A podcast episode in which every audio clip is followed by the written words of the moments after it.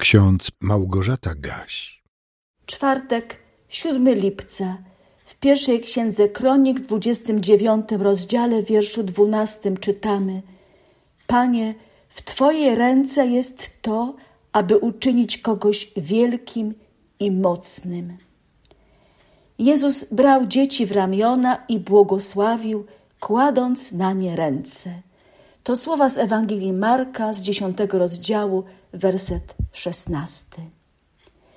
W dwóch ostatnich rozdziałach pierwszej księgi Kronik czytamy o tym, że król Dawid zlecił swojemu synowi Salomonowi bardzo ważne zadanie. Oświadczył mu, jaka jest Boża wola. Pan ciebie wybrał, abyś zbudował mu dom na święty przybytek zabierz się dzielnie do dzieła. Dawid złożył też swój osobisty dar na budowę świątyni. Była to duża ilość złota i srebra, a za jego przykładem inni dostojnicy dworscy zrobili podobnie. A lud radował się z tego, że tak ochotnie składali oni swe dary, gdyż z całego serca składali te dary Panu – Również i Dawid, król, wielce się radował. Czytamy w pierwszej księdze kronik w dwudziestym dziewiątym rozdziale. Potem błogosławił Dawid Pana przed całym zgromadzeniem, mówiąc: Błogosławionyś Ty, Panie Boże Izraela, Ojca naszego, od wieków aż na wieki. Twoją, Panie, jest wielkość i moc, i majestat, i sława, i chwała, gdyż wszystko, co jest na niebie i na ziemi, do Ciebie należy. Twoim, Panie, jest królestwo i Ty jesteś wyniesiony jako głowa nad wszystko. Od Ciebie pochodzi bogactwo i chwała. Ty władasz nad wszystkim. W Twojej ręce jest siła i moc – w Twojej ręce jest to, aby uczynić kogoś wielkim i mocnym. Więc teraz, Boże nasz, składamy Ci dzięki i wielbimy chwalebne imię Twoje. Lecz czymże ja jestem i czymże jest mój lud, że możemy ochotnie składać Tobie dary? Wszak od Ciebie pochodzi to wszystko i daliśmy tylko to, co z Twojej ręki mamy, gdyż pielgrzymami jesteśmy przed Tobą i przychodniami, jak wszyscy ojcowie nasi. Jak cień są dni nasze na ziemi, beznadziejne. Panie Boże nasz, całe to bogactwo, które przygotowaliśmy, aby zbudować przybytek dla świętego imienia Twego, z Twojej ręki pochodzi i Twoim jest to wszystko. Piękne jest to wyznanie króla Dawida.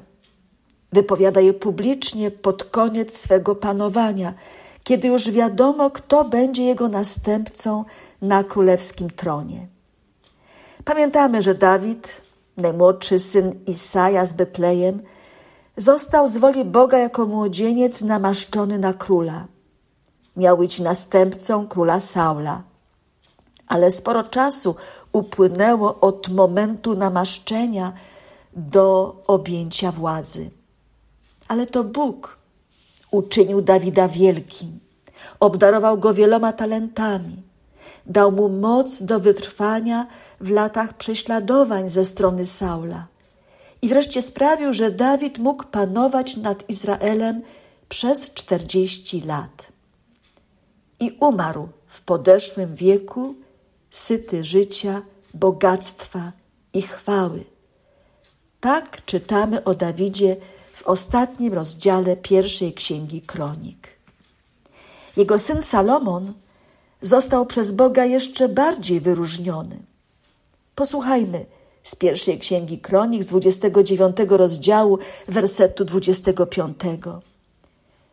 Pan zaś nader wywyższył Salomona w oczach całego Izraela i obdarzył go dostojeństwem władzy królewskiej, takim, jakiego nie miał przed nim żaden król izraelski.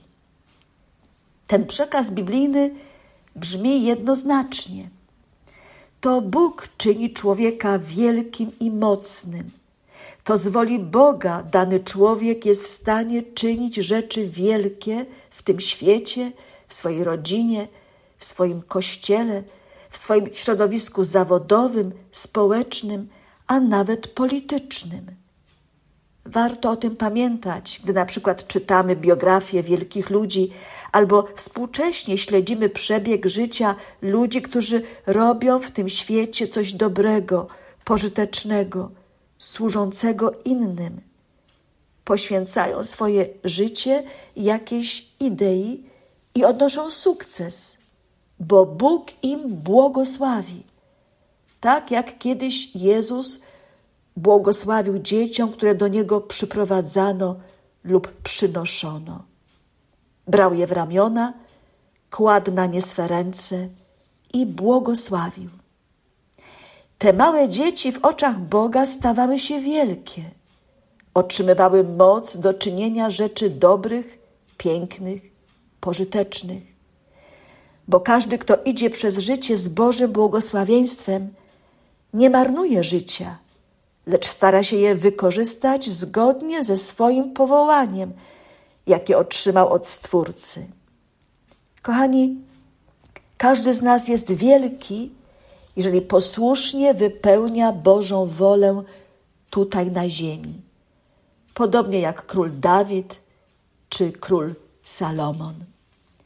W kalendarzyku z Biblią na co dzień jest dziś krótka refleksja z Kuby. Posłuchajmy jej na koniec. Bóg nam błogosławi i nas posyła, abyśmy w wierze i z modlitwą wiernie i wytrwale przyjmowali radośnie ludzi, Boże dzieci. Co dzień na nowo otrzymujemy przecież siłę i błogosławieństwo i potwierdzamy zadanie troszczenia się o siebie nawzajem. A pokój Boży, który przewyższa wszelki rozum, niechaj strzeże waszych serc i waszych myśli w Jezusie Chrystusie ku żywotowi wiecznemu. Amen. Więcej materiałów na www.trojca.waw.pl